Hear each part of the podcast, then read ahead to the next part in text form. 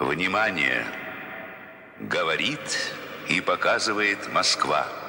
Кадры, которые мы получили только что, Владимир Путин Нас по никто не слушал. В Послушайте России сегодня сейчас. вступают Привет, в силу поправки это Навальный, в я уже. Делаю свою работу, а сотрудники э, С новым безопасности годом вас. С новым веком. Independent media outlets and civic organizations are shutting down after being designated foreign agents or undesirable organizations. Russia's media regulator, Roskomnadzor, has blocked 49 websites linked to Alexei Navalny as the imprisoned opposition leader's associates are being arrested or are fleeing the country. And the FSB has published a list of 61 topics that Russians are forbidden to discuss lest they be designated as foreign agents. Vladimir Putin's regime is dialing up the repression to 11. And today, we'll discuss what that all means. Hello from my makeshift home studio in Washington, D.C.'s funky Adams Morgan neighborhood, and welcome to the Power Vertical Podcast, which is produced by the University of Texas Arlington's McDowell Center for Global Studies in partnership with the Atlantic Council. I'm your host. My name is Brian Whitmore. I'm an adjunct assistant professor at the UK McDowell Center and a non resident senior fellow at the Atlantic Council's Eurasia Center. And joining me from Jackson Hole, Wyoming, where she's hanging out for some reason, is my old friend and colleague Maria Snegovaya, a postdoctoral fellow at the Kellogg Center for Philosophy, Politics, and Economics at Virginia Tech, and a visiting scholar at the Institute for European, Russian, and Eurasian Studies at George Washington University. Welcome back to the podcast, Maria, and welcome back to America. Thank you, Brian. Thanks for having me. From St. Petersburg to Jackson Hole, what a what a jump!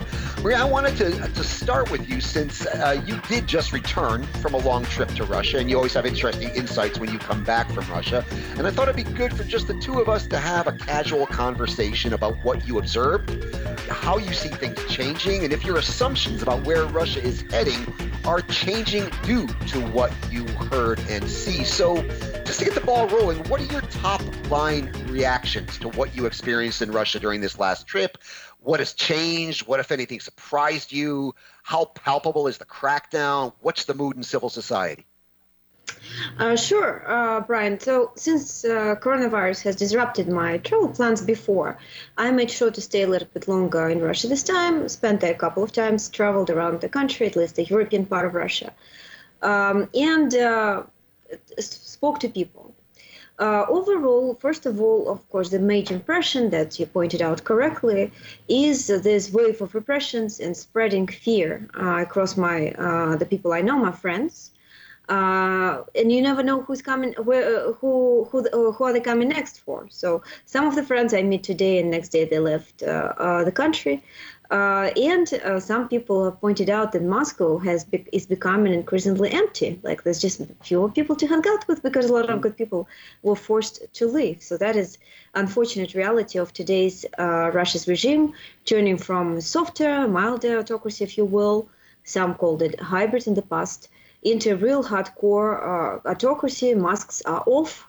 Uh, we, I mean, everything that we have been uh, describe, like we've been describing Russia in the past as a hardcore autocracy. Now we sort of see that uh, it already, it, it indeed is.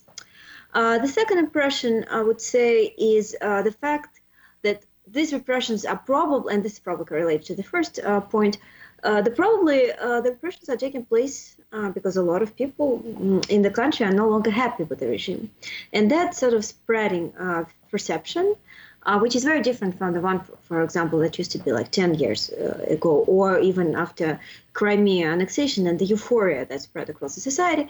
So you spoke to people in the trains, spoke to taxi drivers, speak to dra- taxi drivers and all, uh, some random people, and uh, many of them are not happy with the way things are in the country. Uh, those of, of them who I thought would always stay loyal or at least uh, kind of compliant they uh, increasingly reflect the, uh, express their dissatisfaction. Some of them started sending Navalny links to me. Some of the people who in the past used to tell me, "Oh my God, he's a horrible person. Why, uh, why do you mention Navalny?" Uh, things like that. So from that perception uh, perspective, yes, there is a frustration. Although uh, that frustration does not immediately convert in support for liberal democratic opposition. Uh, that is just a frustration. Uh, but these people actually are big uh, supporters of multiple vari- variety of the ideologies. You know, starting from I don't know communist, almost hardcore nationalist uh, Mm-hmm. uh, types, all the way up until uh, liberal uh, Democrats. So there's, there's a whole spectrum, uh, and that is another indication that um, there's sort of lack of consolidation of the opposition of the protests at this point But the discontent runs across this ideological spectrum, from communists on the left to nationalists on the right to liberal Democrats in the middle. Yeah. Yes, it's, it's that's the way it uh, seems. There are fewer, way fewer supporters of the regime, way fewer people who are satisfied with the direction uh, where the country is headed. Everybody seems, to, a lot of people, let's put it name, kind of softly, uh, seem to feel that something's off, something's wrong. Although even if they fail to verbalize it, and they increasingly take it on onto Putin, right? Putin used to be the untouchable one, the one on top in heaven. And I think we've spoken before that we, we've seen this in the polls as well, that uh, that is no longer the case. Putin, this, uh, you know, uh, kind of this um, I don't know, ring of protection of. Well, yeah, uh, his rule was sanctified in the past. That's the way I always Yes. thought about it. His his his rule was almost considered sacred. Um, it's the old Russian uh, notion of the good czar and the bad boyars. Um, that that's that's been there throughout Russian history. But with with Putin, this was he was almost this figure sitting atop the thing, and what what was what was frustrating Russian people who are, let's face it, Maria, always frustrated. I've never known the Russian people not to be frustrated. Um, but now this this rule has been desanctified. I, I guess is what you're saying. Yeah. Uh, it seems to be that it's been, uh, yeah, this uh, sanctity of Putin is eroded, and uh, people uh, increasingly, sort of in uh, casual conversations, uh, take it upon him, even those people who used to be his uh, biggest supporters. So these are the two major impressions, and of course, they are closely interconnected. Now, fear and repression are nothing new in Putin's Russia. Um, I mean, it's ever since, specifically since he returned to the presidency in 2012, after Medvedev's little fake presidency from, from, from 2008 to 2012, there has been this escalating repression. Um, the, um, the the the laws on the on foreign agents, the, the the Pussy Riot case, all of the things that happened in the aftermath of the Bolotnaya protests. Um, how different is what you're seeing now to what we've been seeing since 2012? Is this just a continuation of that trend that we saw starting in 2012, or is something escalating? And if so, what? Yes, it's uh, it's an excellent question. Of course, that's a continuation of everything we've seen before. At the same time, while also I think going to qualitatively a new level. So that's the case of quantity uh, converging into quality. It's, Uh, it's uh, more of a mass scale repression to the extent that, uh, but I want to be specific about definitions, not in the sense that, I don't know, all 100, 145 million of people are afraid that they're going to be next. No, but in the sense that there seems to be a very specific uh, uh, principle, formula, according to which the regime targets specific groups. Uh, the regime is going out after the groups, uh, the specific uh, uh, elements of the civil society, rather than individual activists or I don't know individual journalists in the past. So the scale is different, and as we have discussed before. Uh, this has been taking place all the way, uh, starting with the changes of the constitution, which were introduced last year and allowed Putin to stay in power all the way up until 2036 uh, as well as the process that I believe was also sort of accelerated following the Belarus, uh, Belarusian events.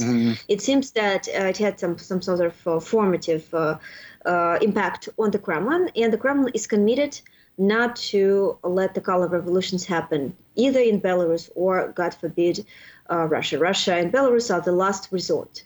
And uh, therefore, they are going after any groups uh, that can represent remotely mildest uh, challenge uh, to the regime. Because let's face it, Russia's civil society, the like emerging civil society, was never that strong uh, to represent a serious challenge to regimes hold on power in the near future.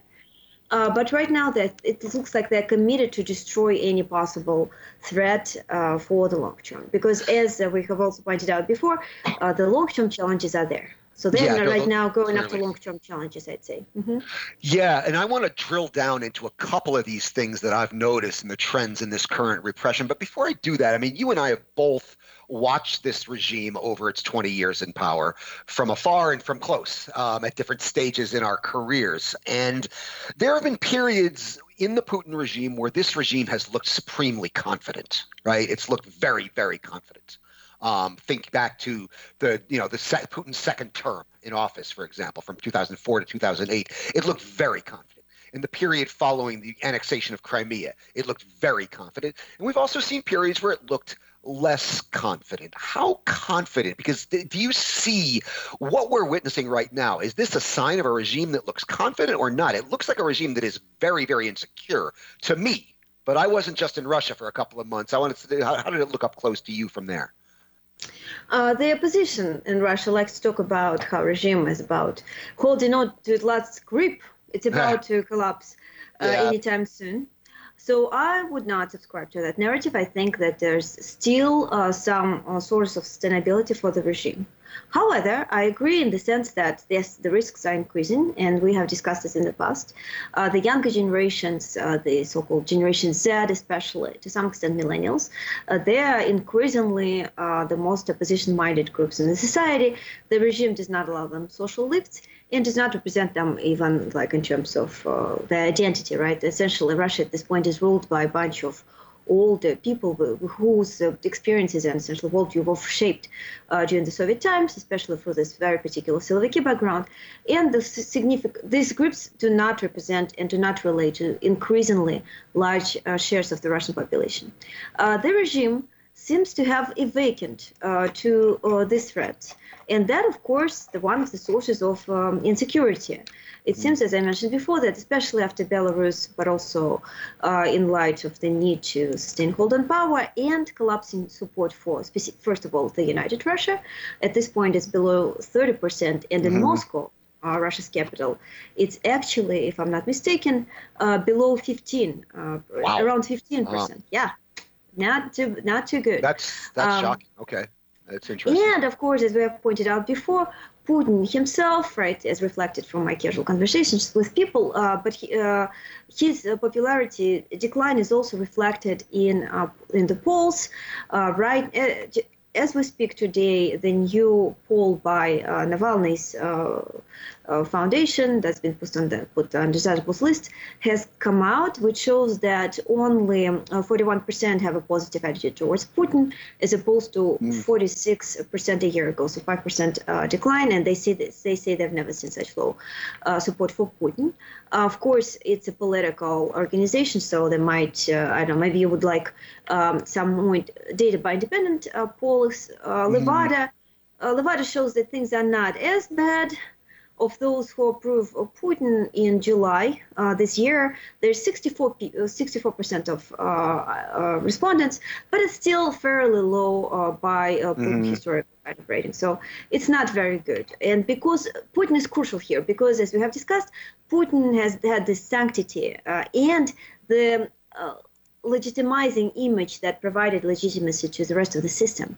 If Putin support is eroded, essentially the regime doesn't have anything anymore. Yeah, no, it's personalized. Russia, entirely personalized. It's yeah. a personalistic regime, and as Volodin has uh, famously notoriously put it, there is no Putin, there's no Russia. Of course, what it, he really meant, if there is no Putin, there is no Putin's regime. And that is, of course, quite threatening uh, to the system, and the system realizes that, uh, and therefore it cracks down directly on uh, the areas where it sees the key uh, threats. And the key mm threats are coming from the civil society, including all sorts of NGOs, all sorts of grassroots movements, the journalists, the independent journalists, of course, the lawyers, the Team mm. 29, uh, famous, very well achieved professional team of lawyers and defenders, uh, has just been uh, put on the undesirables list in Russia uh, and had to essentially stop. Yeah. ended its existence. And most importantly, I wanted to draw your attention, Brian, sorry, for uh, the last uh, doctrine, st- strategy of national security, which was just mm-hmm. published last month, where essentially the threats coming from the youth being brainwashed by what uh, they describe as yeah. uh, the internet, uh, specifically some horrible content that they find on the internet, is one of the key elements of uh, threats that come to the current regime. So, from that yeah. perspective, in some ways, I feel uh, pleased uh, in the sense that the regime kind of also acknowledges my work Center, where we repeatedly pointed out that uh, the younger generation is uh, growing increasingly unhappy with this regime. Yeah, Unfortunately, uh, the regime is going to crack down on them. That's what it means. Yeah, no, as they are. And we we had a fascinating discussion in the last podcast with Kostya Egerton, James Sherr about the national security strategy um, on the on the last podcast. And we people like us are always kind of reaching for historical analogies to understand Russia. I mean, they're not they're imperfect um, but I think they're a useful heuristic. And a couple a couple historical analogies I'm kind of pulling out now are, and you mentioned the degree that this regime has been personalized, and Russia has not had a regime that's been so centralized and so personalized and so dependent on one personality. Uh, since Stalin. And I am not saying, you know, for all you trolls out there, I am not saying Putin is Stalin. Um, but I am saying that if you look at the structure of the system, we have not seen a Russian regime so centralized um, as, as, as Putin's current regime since Stalin, and that does not bode well. When when Stalin died, it set off a, a bit of a, a, war among the elite, and we have another factor in the mix this time around, and that is the civil society you've been talking about.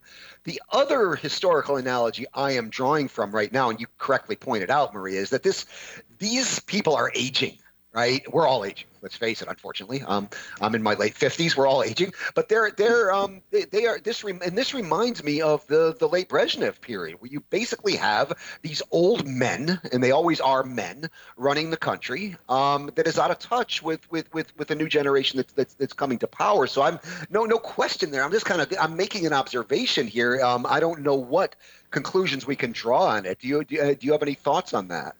Uh, I uh, well, um, it's um, in terms of pers- personalism. It's interesting, right? That this in Soviet uh, terms, the system, the communist system, was more institutionalized. Mm-hmm. Even if there was still this personalistic angle, even after Stalin, right? We know that Brezhnev's Soviet Union is different from, I know, Gorbachev's uh, Soviet uh, Union, even technically the institutional. But neither were personalized. Neither were. Uh, there was a, I would say it was a hybrid, right? There was a degree of discretion at the, on top at the same, but yet constrained by the existing institutions. And here I agree uh, that there is a much more uh, personalistic element in contemporary Russia, and that of course makes it uh, at the same time both more stable, stable and more vulnerable. Mm. More vulnerable, of course, because just one person in such a big country cannot uh, count can cannot possibly uh, decide the amount of uh, decision that he's forced to make, even if, of course, we understand that Putin has a lot of assistants coming from the presidential assistants coming from presidential administration or the Security Council, where, as we are told, the increasing role is played by the Siloviki right. uh, uh linked uh, uh, kind of high-level elite members. Right. Uh, however, uh, there is, of course, uh, also the element to stability in the system because uh, historically looking at the evolution of the autocratic regimes, um, the more sustainable in the long term uh, regimes are, are, the ones uh, that are personalistic right. because it's less disagreements about decision making, especially in challenging times. It's easier to consolidate uh, kind of power. It's easier to crack down on opponents. There's less dissenting, uh, fewer dissenting voices. So mm-hmm. from that perspective, unfortunately uh, for Russia. Uh, we are increasingly looking at really the regime uh, that's likely to end uh, with Putin's uh, uh, own life. And Putin, as he likes to pointed out, is in fairly uh, decent shape right now. Or at least, he, at least he, at least he tells us that. even if there's, there's, a lot of conspiracy spread in Russia about right. him being seriously ill. One more point, if I may add, uh, Brian, mm-hmm. to the crackdown. Just one thing I wanted to draw attention when we spoke about the youth. Uh, the, what also came out in the recent wave of repression is of repressions is the crackdown on the educational system on uh, specifically the universities. Uh, one of the instances was uh, the crackdown on Kudrin, Alexei Kudrin, Putin's closest ally, uh, project in St. Petersburg that the Faculty of Liberal Arts, which was uh, organized in collaboration with Bard College. Bard College was put mm-hmm. on the desirables list, and uh, even Alexei Kudrin, uh, the system liberal, who so-called system liberal, who is a long-term ally of Putin, is now unprotected from this crackdown. Mm-hmm. Mm-hmm. Uh, the second, of course, the second uh, case was uh, Kudrin sorry, um, uh, Kuzminov, the, the rector, the head of uh, the High School of Economics, uh, obviously forcefully, uh, who was forced to leave uh, uh, the essentially the governance of the High School of Economics, the, of course, the famous liberal university in Russia, where a lot of position-minded professors and students are. Mm. And this is an interesting uh, development in two, uh, in two ways. First of all, uh, the education, the liberal arts education, the pro-democratic liberal education, is now considered a threat. Once again, this youth angle that the authorities are trying to take internet under control, but also the educational system under control, to ensure that the youth is uh, sort of protected from the so-called dangerous influences. Mm. Uh, the second, of course, is the end of the system liberals. I mean, the question long-term debate question whether they lasted until now. Many of them mm-hmm. were essentially forced to merge with the system, but apparently not enough, given that the regime still felt the need to totally crack down on them. And even the strongest of them, like Alexei Kudrin, are no longer protected. Uh, mm-hmm. That, of that is another new development that I think is very important to uh, highlight. Yeah, and I wanted to drill down into two aspects of the repression and the crackdown before we move into the second segment. And one of these is this ongoing crackdown on independent media that is really being dialed up to 11. Like earlier this month, the news organization Projekt liquidated itself after just one day after being declared an undesirable organization. In addition to Projekt's editor in chief, uh, Roman Badanin, RFE/RL correspondent uh, Yelizaveta uh, Mayetnaya was, a former colleague of mine.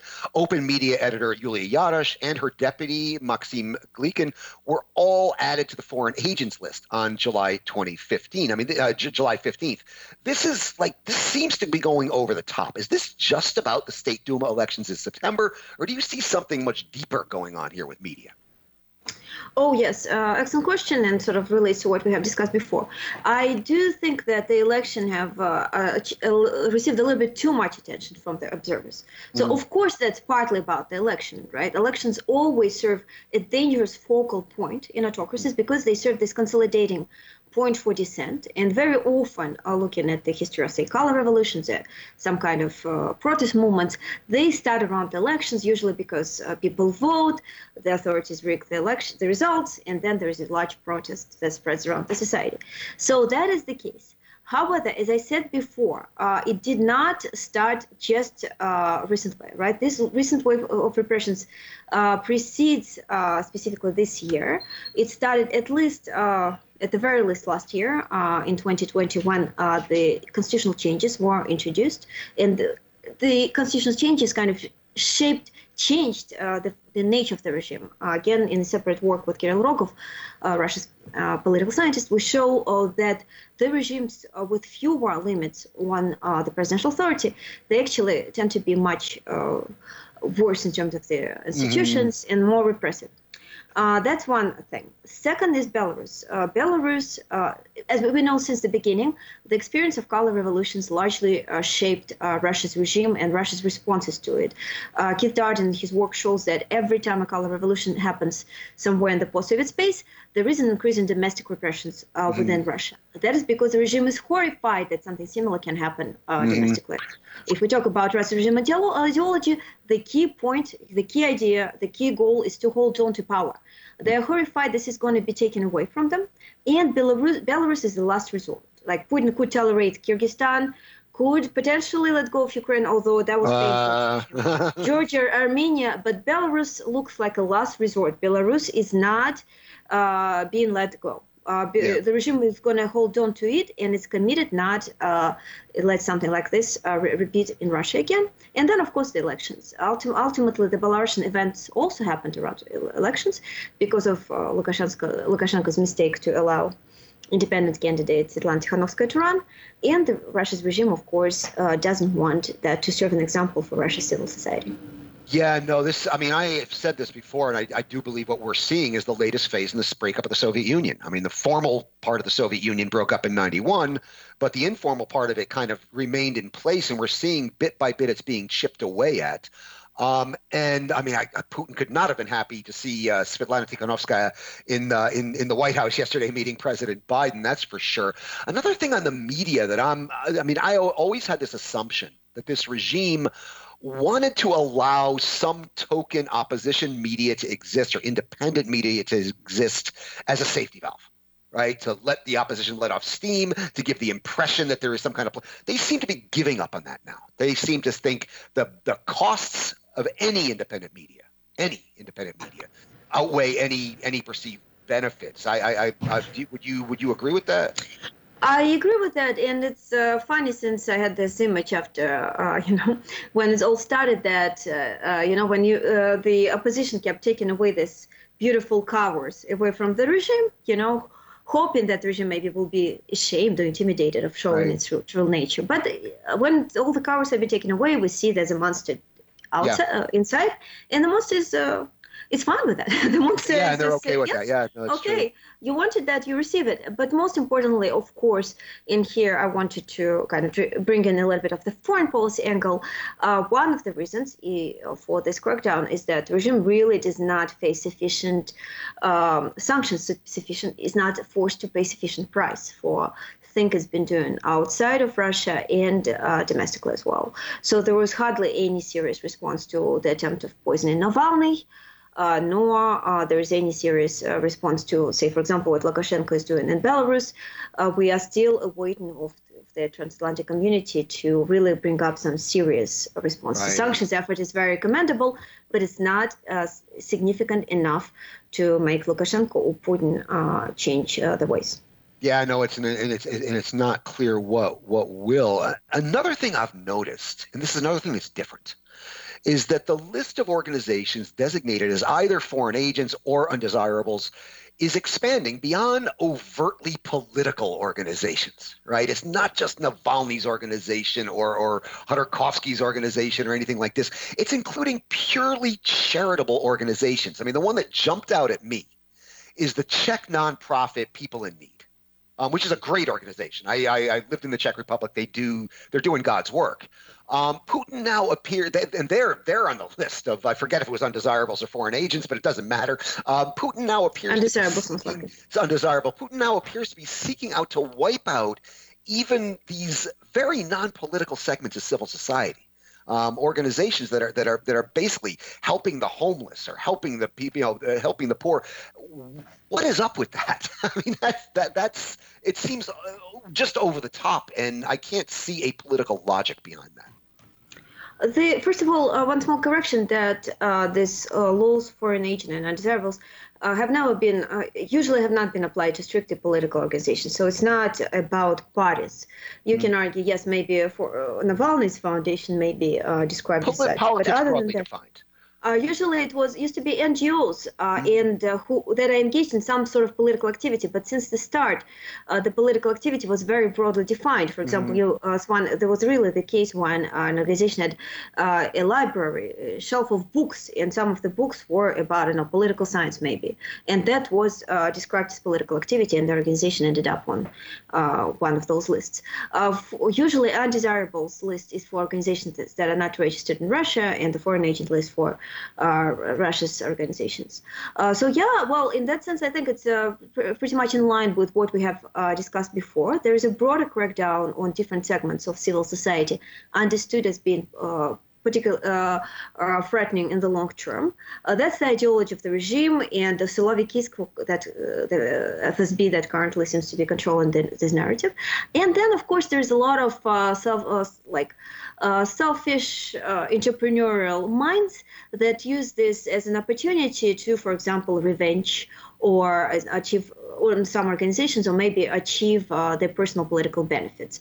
So in recent, uh, in last weeks and months, we see a huge increase in the amount of people who actually write those uh, collective uh, pledges or mm. report to Russian Siloviki organization asking to prosecute or punish some of the different uh, mm-hmm. companies. Mm-hmm. One of them, ironically, one of these people, actually, it was found out that in the past he himself passed, uh, used to train, uh, was engaged in some kind of uh, program with National Endowment for Democracy and used to brag mm-hmm. about it.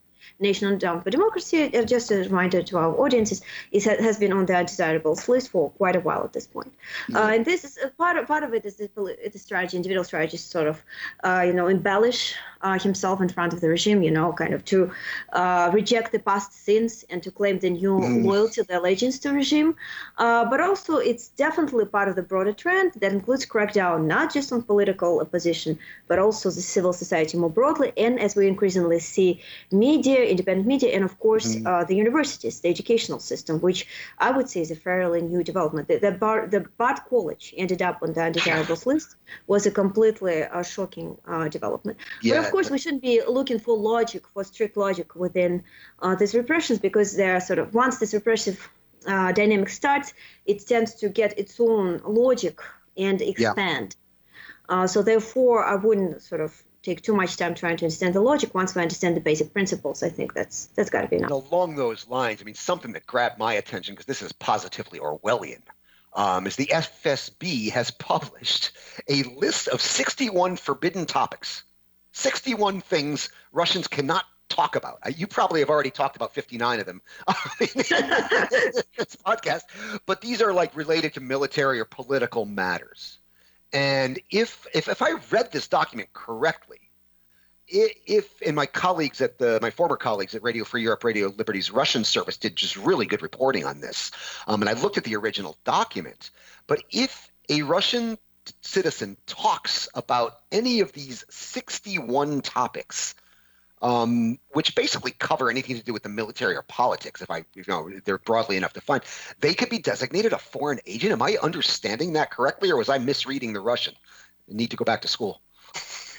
No, you're absolutely right, Brian. Yes, that's also part of this uh, uh, whole. Uh, uh, psychosis or the trend, uh, if you will, uh, where, of course, uh, as I said, this whole situation creates a lot of people, uh, personal incentives to uh, look out for spies, know, right denunciations. In a lot of ways, this is resembling uh, 1930s, I would mm-hmm. say. Of course, not to the, not the sense of the scale, uh, but certainly the feeling that spreads across the society and the incentives that individuals get, uh, that some not very uh, principled individuals get in order to sort of write uh, this way. Yes, and you're absolutely right. Those sort of topics uh, are so broad, and the definition of what it means to say collaborate with some foreign entity. Like, for example, if you posted something on uh, your social media page, on that's re- that's relevant to one of those uh, forbidden topics, and uh, say a foreign friend of yours, somebody who lives outside of the country of Russia, commented on it that would that might also be constructed in a spying activity in the interest of this uh, foreign entity or foreign organization. So from this perspective, yes, there's absolutely no uh, kind of rule. There's no uh, any way to legally, institutionally kind of implement those laws. We know that there's no law in Russia, but in the past there used to be at least some kind of procedure uh, that laws. Mm that the legal system used to follow. This actually sort of uh, ab- um, abandons any pretext of uh, uh, having any judicial element or uh, uh, kind of having anything to do with justice, unfortunately, and therefore makes it all, all the yeah. more all the more scarier. Yeah, when I read this, I could not help but rem- think of the, the famous Soviet era propaganda poster of the woman with the, the red kerchief on, with her, you know, making the shush signal with her with her finger over her lips, and it says "Ne boltai." You know, don't you know, don't yeah. don't don't don't don't gossip. Um, and and that that that's positively chilling. And I think from a perspective of my own work, I rely so much on the expertise of Russians in Russia that basically explain to me what's going on. And if that is going to put them in criminal jeopardy, that that's gonna that's gonna have a chilling chilling effect. Um, this is a this is a good way to, to, to shift gears to get into the second half. In a few moments, we will continue our discussion on the ongoing crackdown on media and civil society six months after Alexei Navalny was imprisoned. Is he still a factor, or are we moving into a post-Navalny environment. I'd like to remind you, you are listening to the Power Vertical Podcast, which is produced by the University of Texas Arlington's McDowell Center for Global Studies in partnership with the Atlantic Council. I'm your host. My name is Brian Whitmore. I'm an adjunct assistant professor at the UT McDowell Center and a non-resident senior fellow at the Atlantic Council's Eurasia Center. Joining me from Jackson Hole, Wyoming, a place I've never been but someday hope to visit, is my old friend and colleague Maria Snegovaya, a postdoctoral fellow at the Kellogg Center for Philosophy, Politics, and Economics at Virginia Tech, and a visiting visiting scholar at the Institute for European, Russian, and Eurasian Studies at the George Washington University. I'd also like to remind you, you can subscribe to the Power Vertical Podcast on iTunes, Google Podcasts, Stitcher, Spotify, SoundCloud, and TuneIn. And if you do, please leave us a rating and review as it helps our visibility. You can also access the podcast, read the Power Vertical blog, and access all Power Vertical products at powervertical.org. And you can follow us on the Twitter at Power Vertical. Кадры, которые мы получили только что, Владимир Путин Нас по никто видеосвязи. не слушал. В Послушайте России сегодня сейчас. вступают в Привет, силу поправки это Навальный, в я уже Делаю свою работу, а сотрудники э, С новым безопасности годом вас. С новым веком. Half a year ago, Alexei Navalny returned to Russia after being treated in Germany following an attempt by Putin's agents to poison him. He was promptly arrested, tried, and imprisoned. And the crackdown that intensified at the beginning of the year appears to be only expanding ahead of parliamentary elections. Now, it's not just Navalny, not just the political opposition, but all of civil society that is in the crosshairs. Maria, are we moving into this post Navalny reality now? And what does that mean? Um, that's an excellent, very interesting question. Uh, it's a little bit hard, of course, to talk about the future. Yeah, no. Uh, but but what, but what's your certainly- sense? Yeah, certainly we, we do see that uh, Navalny's team up, is prosecuted harsher um, is one of the key targets of the current repression waves. Uh, he really, I mean, I think is correctly viewed by the system as a threat in the sense that he's one of the um one and only, I would say, political leaders in Russia, independent political leaders who's been able to build his own uh, system in the region, party system, his uh, chain of his um, offices, and as well as uh, had an unprecedented following on the um, uh, social media. Uh, and unfortunately, uh, this currently increasing propaganda on social on TV, as well as this crackdown, does seem to bring some results. Specifically, according to the polls, uh, we see uh, that the popularity and approval of Alexei Navalny's activity has decreased. In September 2020, uh, the, approval was about among 20% of Russians, so one fifth, as opposed to only 14% in June, uh, last June, uh, 2021. So it's a 6% decrease. Uh, that is directly, I think, a result of the state TV propaganda. You can see that this uh, um, de facto ban on mentioning his name has been lifted. Uh, so now all the TV channels go about how horrible Navalny is. And as I mentioned before, from personal conversations with people, it also feels uh, that uh, while there's general dissatisfaction with the political regime in the country and the, the way things are, there is no universal sort of uh, alliance around one uh, political figure, and many people uh, still uh, dislike Alexei. Uh, that, however, still makes it very hard to predict what's going to happen to him in the future. Many of his uh, allies have, have, have been forced to flee the country, but many uh, stay in the country, like Lyubov Sobol, Ilya Yashin. I think it's important to mention that not everyone has fled the country, and they are very bravely courageously remain in the country and trying to uh, do things.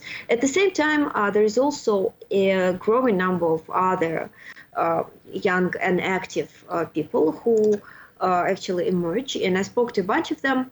Uh, it was actually very impressive since pretty much at some point in June, anyone who announced their willingness to run in the upcoming election, be it Duma level or maybe Moscow, Moscow State um, uh, Duma level or even municip- municipal level, imme- almost immediately got some charges, uh, criminal or some other charges on them, imposed on them uh, by uh, FSB. And yet there are still people who, despite that, are still willing to run, kind of strategize, try to sort of hide behind this repressive wave, maybe try delay announcing of the candidacy and until late so that the authorities can no longer then, uh, take them away, etc., etc. That is extremely impressive that there's still these people who, these new waves are coming, maybe smaller waves, but still there are people who want to ch- uh, the change. And I think it's res- in some ways it's re- it responds to some deeper desire for change that is increases exists in the society therefore and generates these new waves of these people so to go back on the topic about navalny i think it's hard to say because first of all we don't know how long this wave is going to last i as many other observers am do not think this is going to end with the elections because I do not think the elections were the key reasons why uh, this wave of repressions has emerged. But I do believe there will there will be small, small de- uh, kind of decrease in this uh, amount of repressions after the elections, just because there will be other uh, things on our on the Kremlin's mind. At the time, maybe some of the uh, members of Navalny team will uh, will have the possibility to go back to the country. We don't know that. Uh, and of course, Navalny, because of everything that happened to him, and um, the fact that he really suffered and sacrificed his life, I think we can say, t- to uh, Russia after he came back to the country, has received this also uh, kind of unique status in among the Russian opposition. That status will be there. And if in the future there will there is a political opening uh, that emerges, I mean, as I said before, chances are we are facing a regime that's that will last as long as uh, Vladimir Putin's health. However, if there is an opening, since we know black swans always happen when you least expect Yes. them, in that possi- that will create an opportunity for Navalny because of the unique status I think he has received because of the sacrifice that he underwent uh, last year for Russia. Yeah, and, and, and there's nothing like a martyr to to, to, to, to spark sympathy among the among the And Russia likes martyrs, yeah. Russia loves martyrs. Now, the thing about the another thing about Navalny that, that I'm noticing is, I mean, I miss his voice. I mean, Navalny's very correct, charismatic. He's very funny, um, and he's very he's a very effective communicator. And what the Russian authorities have basically done is shut down his ability to communicate, which is really Navalny's greatest weapon, in my opinion. He's still getting statements out through Yeah. his wife Yulia, through his lawyers, but it's not the same as as as turning on that YouTube and watching a just slickly produced, you know, eloquent uh, monologue from from from Navalny. And so that's that's that's and it's almost this race against time in a lot of ways. How long before his mystique disappears? It seems to me what the regime wants to do is Khodorkovskyize him. Basically, they put Khodorkovsky in prison for you know was it ten years? He was he was he was he was in prison, and then he basically was you know forced to emigrate, and then the, the, from as far as they're concerned, problems solved. I Um, think that's, if anything, sorry to interrupt, that's a positive scenario. Yeah. I think, uh, I mean, they still can easily murder uh, him. Yeah, no, and want to. that's that's the negative thing I'm worried about. So this is this I'm looking at this as a race against time. We don't know where it's going to go. To to as we move up towards the end, I do want to read a quote from a recent article from the journalist Andrei Kolesnikov that I read that really caught my attention this week. He said, and I quote, "The protest movement will never disappear. It'll go underground like a subterranean fire." Nobody can predict where and when it will burst through the surface. Um, so we are we looking at this protracted period where the opposition and the civil society has to go entirely underground or operate from abroad. What might that look like, and what are the prospects for that? So history uh, shows that, uh, first of all, looking at Russia's 20-year uh, regime, history of Russia's regime for 20 years, we see that, first of all, every time they erase uh, something like, for example, the crackdown on independent TV channels in the early 20, uh, early 2000s when Putin just took power, there will be something to replace uh, them. Uh, for who knew about it? Internet was nothing at the time. Eventually, it produced one of the uh, best pieces of journalism, on investigative journalism in the world, specifically for, say, the Insider slash Bellingcat team and uh, the Project uh, team, for example. So there's always uh, something new coming to replace, usually though in smaller shape. So the authorities succeed in decreasing the audiences. When Media-Most got decreased, the pro- oh, sorry, the Media-Most got uh, essentially. Uh, Taken over by the state, effectively. taken over by the state. Exactly. Thank you. Uh, the, the the new project they created, the new media they created, wasn't unable to match the, the similar audience levels, unfortunately. So there's this limitation. However, it's still uh, there. The second example, I think, is served by other countries like Belarus or Venezuela, and we see that increasingly the opposition movement is sort of forced outside of the of these uh, countries. Uh, so the role of the Russian diaspora, I think, will uh, play a tremendous role in the near future. And Russian diaspora, by uh, I will remind you, as Andrei Soldatov uh, points out, is the third largest in the world at this point, after the Indian and Mexican uh, uh, diaspora. And it's a, it's a significant channel, which I think uh, will have to do more. We'll have to organize. Significant number of those people are now concentrating in Lithuania, in the Czech Republic, and one of the key, I think, the two main directions in which the activity should go. First of all, a creation of network organization that would help and back up uh, grassroots movements uh, within the Russia, uh, within Russia and outside Russia. So rather than creating new projects, trying to find ways and channels to assist uh, those groups that still are in Russia. Um, uh, second of all, yeah, one of the key projects that's being discussed right now is creating a university, a university maybe somewhere in Europe, which would serve like a step, uh, would educate uh, Russians uh, live in the country and help them either integrate in the West or go back to Russia with some uh, necessary skills.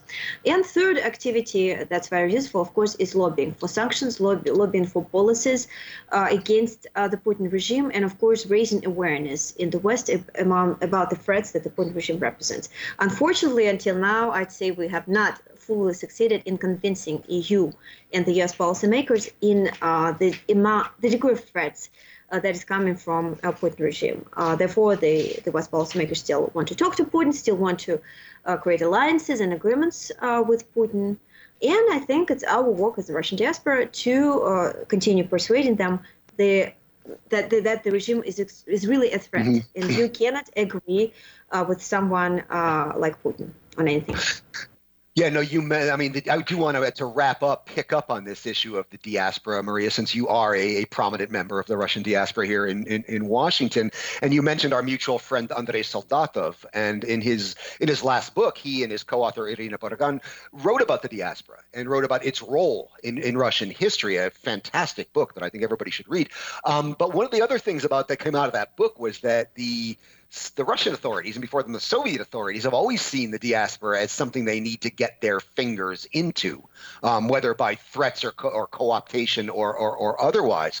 As a prominent and increasingly high-profile member of the Russian diaspora, how worried are you uh, going forward? Oh, I actually at this point I think uh, uh, we should be really worried about people in Russia who are really experiencing the crackdown, who are being uh, poisoned, you know, prosecuted, jailed, uh, those are the people who really experience serious, uh, serious challenges and threats. Uh, on our side, you know, while being fairly uh, secure in the West, I think that is that should be the our priority, mm-hmm. and uh, I think that's what we should, should be focusing on. And ultimately, you know, as Russian, I will be use you know in, involve Russian uh, big classics here, literature that mm-hmm. you know you can never avoid death so from that perspective, I think it shouldn't be the issue that should, one should be particularly concerned. What you can do, though, is to make the best of your life.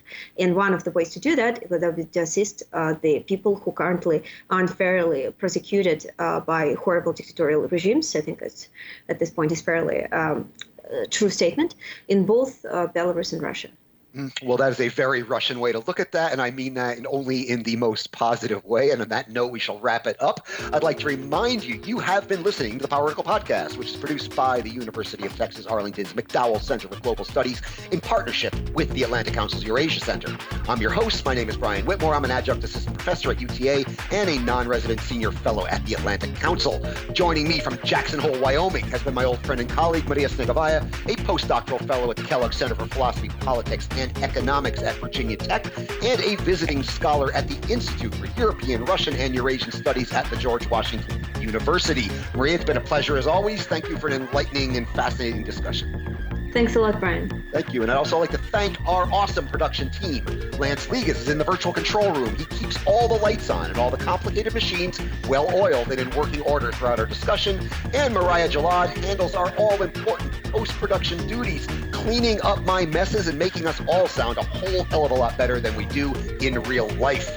I'd also like to remind you you can subscribe to the Power Vertical Podcast on iTunes, Google Podcasts, Stitcher, Spotify, SoundCloud, and TuneIn. If you do, please leave us a rating and review as it helps our visibility. You can also access the podcast, read the Power Vertical blog, and access all Power Vertical products at powervertical.org. And you can follow us on the Twitter at Power Vertical. Join us again next week. And until then, as always, I leave you with the ambient sound mix that's been prepared by our production team.